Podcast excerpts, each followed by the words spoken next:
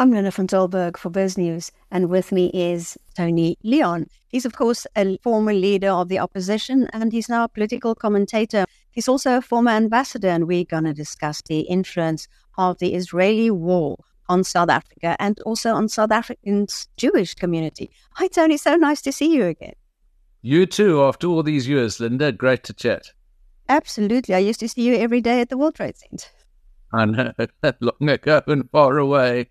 You've made some comments about how the different presidents of South Africa is treating this and how President Cyril Ramaphosa seems to be taking another line than the one that Mbeki used to take. Yeah, I wrote the extraordinary disconnect between what Mbeki said after 9 11 when he called it a dastardly deed and the world needed to unite against uh, this form of terrorism and uh, effectively Ramaphosa's radio silence for the first nine days after the Hamas massacres and atrocities in 20 different locations inside Israel. And I also mentioned parenthetically, Linda, that uh, the attacks took place inside the 1947 borders of Israel. This wasn't the contested occupied territory. And Gaza itself, from which the attacks were launched, has been unoccupied by Israel since 2005. But these subtleties and distinctions were nothing compared, or the omission of them, compared to the fact that the ANC's first response was basically to blame Israelis and Jews for their own for their own atrocities committed against them by Hamas. There was no referencing to Hamas in the ANC statement. There was no uh, acknowledgement of the victims. There was no empathy for the scale of the atrocities, which, as the chief rabbi of South Africa pointed out, are the worst in a single day committed against any community of Jews since the Holocaust in 1945. There was nothing like that. There was just the bold assertion that basically the Israelis had it coming.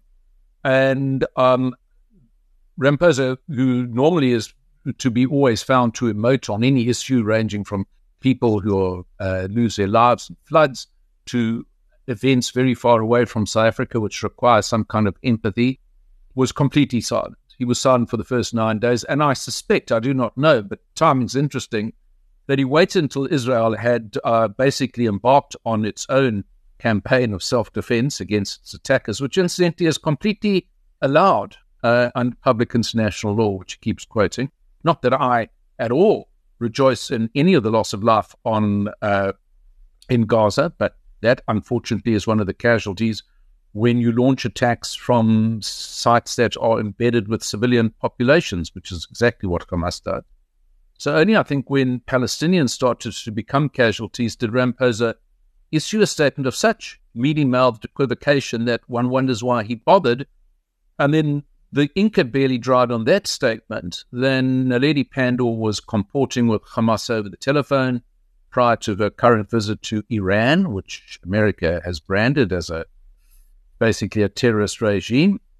And uh, not a moment before actually the ANC had marched on the Israeli embassy in Pretoria last Friday, demanding actually its closure, and at the same time, in a, one of its many acts of doublespeak, saying South Africa should be a trusted party to lead negotiations between the Palestinians and the Israelis. You, you can't sort of make it up, except, of course, you know, I think for not just Jews in South Africa, but people everywhere, this is just a, a real low water mark for this country and particularly by the standards on which it is judged in the wider world, never mind at home. Um, you also mentioned that you think that the ANC is blurring lines between Hamas and the the Palestinians. Um, why do you think there isn't that distinction? Well, let me at the outset say, Linda, that uh, I completely accept the distinction between Hamas, which is a terrorist movement, and all Palestinians. They're two distinct entities. Uh, the fact that Gazans have voted in significant numbers uh, for Hamas to govern them is perhaps another matter, but not everyone should be held responsible for the misdeeds of a group which practices jihadist terrorism. Um, and also, as Gideon Rachman said in the Financial Times, it's an un- unfortunate reality that you've got on the one hand acts of unspeakable horror committed by the same people who also have a government function because they are the elected government of Gaza.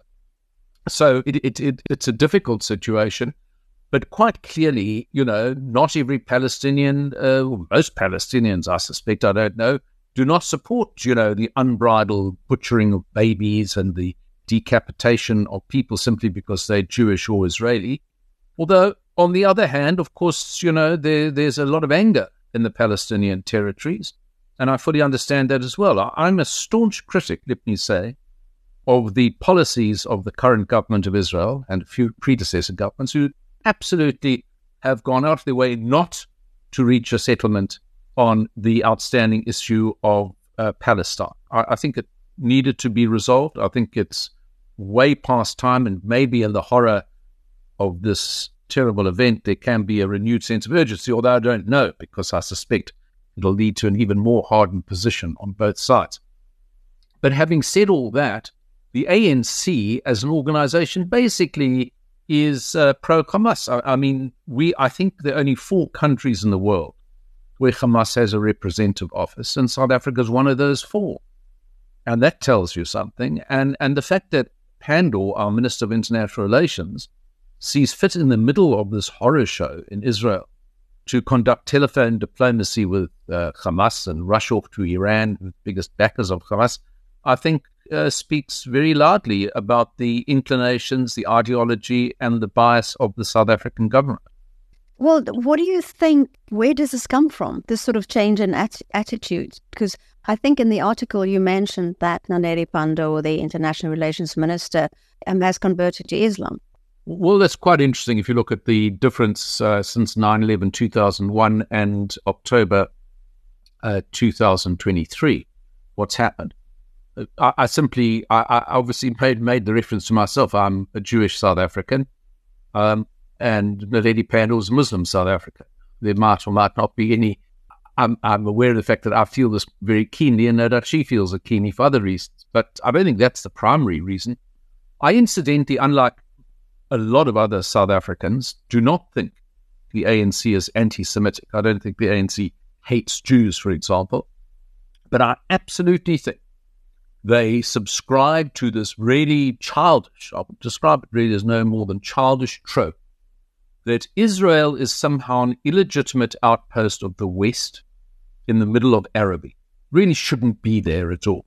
And the circumstances, the UN resolution of 1947, the many wars of independence and and subsequently fought there are of little account for the fact that the ANC sees in a, very crude way that Palestine and Israel somehow represent the colonializer or the colonist, that's Israel, the West, Israel, and the rest, and that's Palestine, the oppressed. And I think that's the lens through which everything is seen. However misguided, however unnuanced, however ahistorical that might be. And Jews can never be victims in their view. Uh, this is a that is a, an anti-Semitic trope. I don't think he realize it because uh, David Baddiel, the English comedian, put it very well in the book Jews Don't Count. That somehow because Jews are seen as being part of the rich and the powerful, the most Israeli Jews are not even white, but that's another matter, and and somehow connected to America they really aren't worthy of consideration the way that genuinely oppressed people are. This is a, a, simplistic view of the world, but I think it's one the ANC subscribes to. And also the fact that America is seen as, you know, the great Satan, to quote the Iranian friends of Naledi Pandor. And of course, America is Israel's, you know, major ally and indeed provider of uh, both arms and ammunition, weapons, but also strategic uh, alliance partner. And South Africa, you know, it, it reminds me once of what P.W. Botha said of Harry Short. He didn't mean it kindly. He said, you know, he wants to be the bride at every wedding and the corpse at every funeral. And, and, and South Africa, in a way, wants that identity. And I think one of the reasons there was a reluctance to criticize Hamas still is, is if they did that, the ANC, whereas Mbeki had no problem criticizing Al Qaeda because he was more self confident about his position and South Africa's place in the world in 2001, the Ramaphosa's in South Africa's place in the world in November 2023, if they did that, that would somehow dilute their pro Palestinian, their anti colonialist credentials. I think that's how the ANC sees it.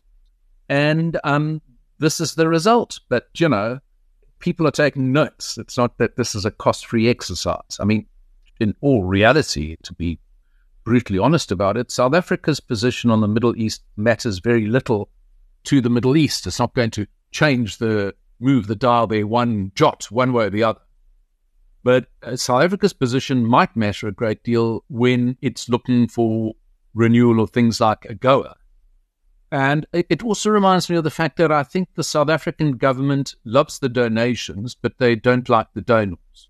So the fact that the United States Congress administration, this is a unilateral free trade agreement, uh, is great in terms of what it does for our industries. And look, I'm a big fan of AGOA, what it's done for our citrus exports, what it does for our automotive industry.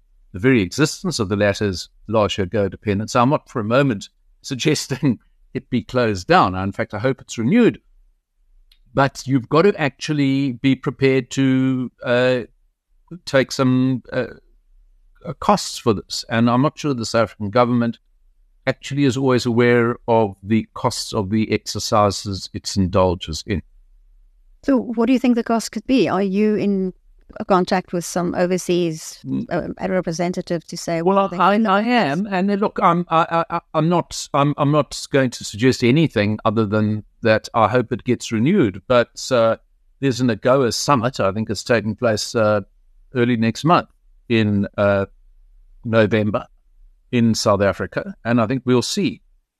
Uh, and you know, look, there's a much bigger global picture here. Never mind South Africa's trade preferences. There's China, uh, there's uh, Taiwan, there's uh, the ongoing situation in Ukraine, and you know, in a way, South Africa is aligning itself on the one side of that, and it's not on the western side. Let's visit that. And I think alignments uh, can be very costly exercises. Do you think they're taking note, the West? Oh, they absolutely are taking note. How they're going to act on the notes they take, I'm absolutely not in a position to say. Can we turn to opposition politics? Because yeah. that is uh, obviously your forte in your past. Um, the, the latest poll by the Brenthurst Foundation indicate there's a stronger appetite now for opposition parties. Um, how do you think they could capitalize on this movement towards South African feels, well, maybe we need a change? Yeah, uh, look, I t- they're basically really in politics. It can be anywhere in the world Poland, Argentina, but South Africa there are really only two narratives in, in, in politics. The one is it's time for a change, and then that's a very powerful uh, call. And uh, you'll see in Britain, with the, given the results of the by elections last week, which uh, Tories got trounced in hot, two heartland seats, that actually it's very difficult for the party of government, especially a long standing uh, party of government, to become the agent of change, which Rishi Sunak's trying to do. And obviously not very successfully on the latest by election results. The ANC, the other trope in politics is the other side is worse, basically. So, however much you think of us or little you think of us, the other crowd can be actually worse. So, I, I think what's happened in opposition politics in South Africa, it's been static for a long time. And earlier this year, and I, I think it was an imaginative and necessary step, the leader of the opposition, the DA, my party, my, well, still my party, but I mean, I used to lead it long time, decided they had to try and change the mood music by starting this multi party charter of the Moonshot Pact or whatever it's now called. And I think, you know, the bits and pieces of that pact are not that significant. But I think collectively, when people say, well, at least the opposition is trying to cooperate, it creates more enthusiasm on the opposition base. And, and that's why, if the Brenthurst poll is correct, released last week, the opposition is moving towards about 40, the non EFF opposition, let me say, is moving towards about 40% of voter support. Now, look, until now, Linda, it didn't really matter whether I was leader of the opposition or F.W. de Klerk was leader of the opposition or others, Helen Zille and so on, all my successors. The opposition total vote more or less remained unchanged in South African uh, election results between 1994 and now at about 32%, of which the DA got the most, but the others took the rest. And, you know, any advance on 32% is, is a material advance. Now, whether it's going to be enough to enter the union buildings is a big question mark. And on the same poll you mentioned, the ANC still, and almost under any set of circumstances, is going to be the largest party. But clearly, they are going to be in a much more vulnerable position than they've ever been. That's the national picture. Provincially, the same poll suggested they're going to lose power in Gauteng. They're going to be kept out of power again in the Western Cape, and they could lose power at KwaZulu Natal, which, if all three of those scenarios happen, I'm not saying they will, the ANC will become actually largely a rural party. It will actually not be in control of the urban heartlands of South Africa. That would exclude it from Durban, Cape Town. Well, I don't know about PE, maybe not. They they still keep the Eastern Cape, but uh, you know, uh, Joburg, Pretoria, all those would basically, at also now at a provincial level, follow the municipal election results and return non ANC governments, which would put the ANC in a very, very problematic position because it's hard to govern a modern industrial economy when actually your support is entirely, or not entirely, but uh, largely focused in the non urban areas, given that 66% or so of South Africa is urbanized. So I think that's an interesting takeaway. And of course, there is an opinion poll that was conducted in September and October. The election will be next year.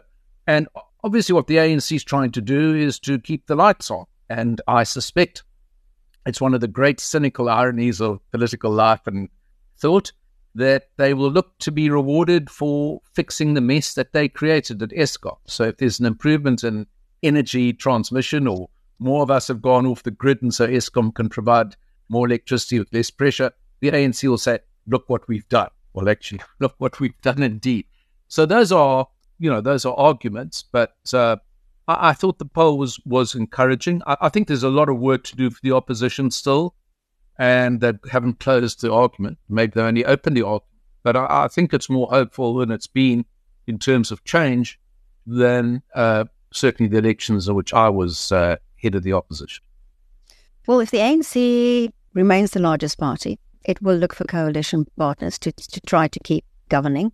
So, what scenario do you see there? Would the DA not be tempted then? Well, I was interested, and, and I and I know him, and he's he's a you know smart guy, and he's usually very reliable. I was reading something Adriaan Basson, who's the editor in chief of News Twenty Four, wrote, and he said there's a basically there's been secret talks between the ANC and the DA, and the ANC would govern the country, and the DA would take over Parliament. Would be the thing. So the DA would get the speakership and the leader of government business posts, and the ANC would cobble together a coalition with the uh, small parties and pre- present the provide a, a, national cabinet. Well, I, I, don't know if that's actually achievable. So that's one outcome of a sort of DA ANC pact. It's probably not very popular in the rank and file of the ANC, and arguably not in the ADA rank and file either. But maybe for the country, that's a good outcome the easiest outcome if the ANC does poorly, but not that poorly, will be them to do a deal with these so-called rats and mice parties, you know, the 1% party here, who will be happily bought off with a cabinet seat or a couple of committee chairmanships or something, an ambassadorship, dare I say it, and uh, they would then uh, be able to carry on as before, although not as strong as before. And certainly, you know, I don't think it'd be very good news for the economy. Uh, I, I, don't think there'd be any change of any necessary reforms under that situation It'd be kind of paralysis. The worst outcome, which I think is favoured by quite a few people in the ANC, would be to bring the EFF into government. Not that uh, the, the ANC uh, executive might have that view, although some of them will, because the a- EFF will devour the ANC and government. I mean, a lot of Cyril Ramaphosa's close confidants say within six months they would destroy us. That, that's actually what's being said by some ANC insiders. If you let the EFF in, game over. And the ANC's experience with the EFF at local government level appears to be a very unhappy marriage, at least uh, in Ekurhuleni and the east rand of Joburg and uh, in Johannesburg itself. And that's just at a local level.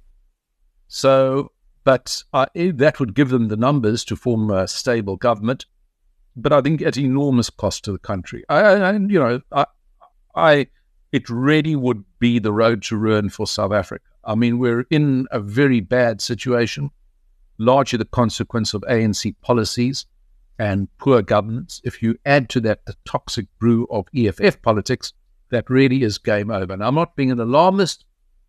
I think you must take the EFF very seriously at face value what they say. And given the feebleness of the ANC about anything, most things, uh, except trying to win elections, I think the EFF would really have the field clear to implement the most ruinous policies this country's seen in generations. Do you think Ramaphosa will hang around?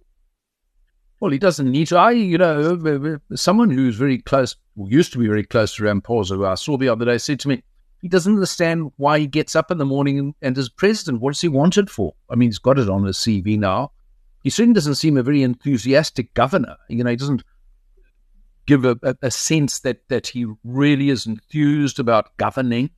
He's certainly not backing up his finance minister in any meaningful way, although Enoch Godongwana often reminded me of Horatio on the bridge, you know, the one man who's holding back the populist forces. You don't see the president of South Africa standing alongside him, as indeed, you know, for my criticisms, I mean, Mbeki did for Trevor Manuel, for example, in implementing reasonably market friendly macroeconomic policies and decisions. And in what was a very successful uh, presidency and finance ministry from a macroeconomic point of view. And you don't see any of that. So Ramaphosa is kind of lead from behind kind of person. And that's not what the country needs now. So would he stick around if the ANC does very badly? No, probably not. And the ANC is rather unforgiving of presidents who they perceive to have failed them. And, you know, other than Mandela, uh, stood down after one term, not a single of his successors, well, there have been two of them, have actually completed their second terms of office. So where does all this leave the DA uh, and and the multi-party charter? So if they really become strong, who do you see as the leader of this group? Well, what I understand is they've kept open the presidential uh, nomination. In other words, and, and you know, the, they've made that very clear. So Steenhuisen's ruled himself out, which is probably correct in terms of the, you know, demographic situation as being the president. And I think the DA's idea, from what I understand, is to draft in someone from outside of the existing parties as a presidential candidate. Uh, so there would be a an outsider who's got credentials to become president. And, and one name I see bandied around recently. I don't know whether that's going to happen or not. But uh, the advantage of that, of course, is that that person could conceivably span together very different parties because he doesn't come from any one of them in particular. Whether that'll excite the voters will depend on the personality of the candidate uh, and, and what he brings. And, and, I don't know how that's going to work out. So I think that's the thinking. Um, and let's see, it, it might just be the uh, necessary uh, juice that you need to really, you know, get the show on the road. On the other hand, there's been this has been tried before. You remember that catastrophe when Helen Zille brought in Mamphela Ramphele, which lasted all of five days. So, I mean, hopefully the choreography and the uh, sequencing is going to be a bit more uh, uh, uh watertight than that exercise was. But, you know, you've got to keep trying. The thing is, I used to say when I was the leader of the opposition, and it's worth repeating now because this fundamental truth still remains opposition politics here and everywhere is like being a shark you've got to keep moving forward. If you stay still, you will die. So, you know, you or, or atrophy at least. And there are a lot of political parties in South Africa who have stagnated, who have not advanced. And most of them are found on the opposition side. So there's a warning there. And it's something that needs to be remembered. And I know that is why these moves, however difficult they are and however controversial, and, you know, we can there's the, what the Americans say, you know, it's a bit like the Monday morning quarterback. It's uh, like after the rugby on Saturday, you know, Monday morning, we're all experts. We've all got a view on, you know, why England falls in the last 15 minutes, why Ox is such a brilliant prop, and you know, goes through that extraordinary match on Saturday in, in Paris, and hopefully another extraordinary one this Saturday. But the truth is, it's easy to sit in an armchair and make critical comments, be an armchair general or strategist or coach. But in the field, which I can say I've been in, and having been in those weeds, it's so important that you keep trying to find a refreshment of your purpose. You can't just keep doing the same thing in the hope that someday your ship will come. And you've got to be creative and you've got to be purposeful and you've also got to stick to uh, your core principles. And, uh, you know, and, uh, that's what I hope the DA is doing. I see some signs of it and I wish them great success because, you know, whether you're DA or not, the future of this country can only prosper if at some point, and hopefully sooner rather than later, there's a change of government. Because another five years of this show that we've had for the last 29 years is very bad news. Yeah, and just last question. I mean, a lot always changes sometimes in politics in a day. So a lot could change before. Oh, a- absolutely. And a, a, lot can change in the next few months. And, and I think that that's what the ANC, Linda's banking on is that, you know, people, voters will forget how terrible the, the situation's been. They'll forget about the corruption. They'll forget about the electricity disaster. They'll forget about the uh, the inequality. They'll forget about the unemployment.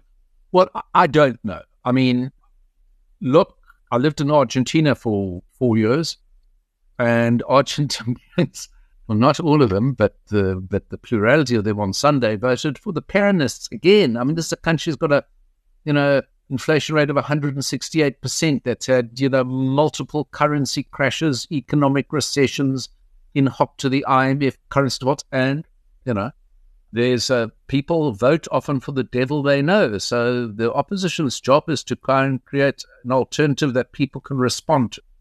Tony Leon, thank you so much for speaking to us. Thanks so much, Linda. Be well.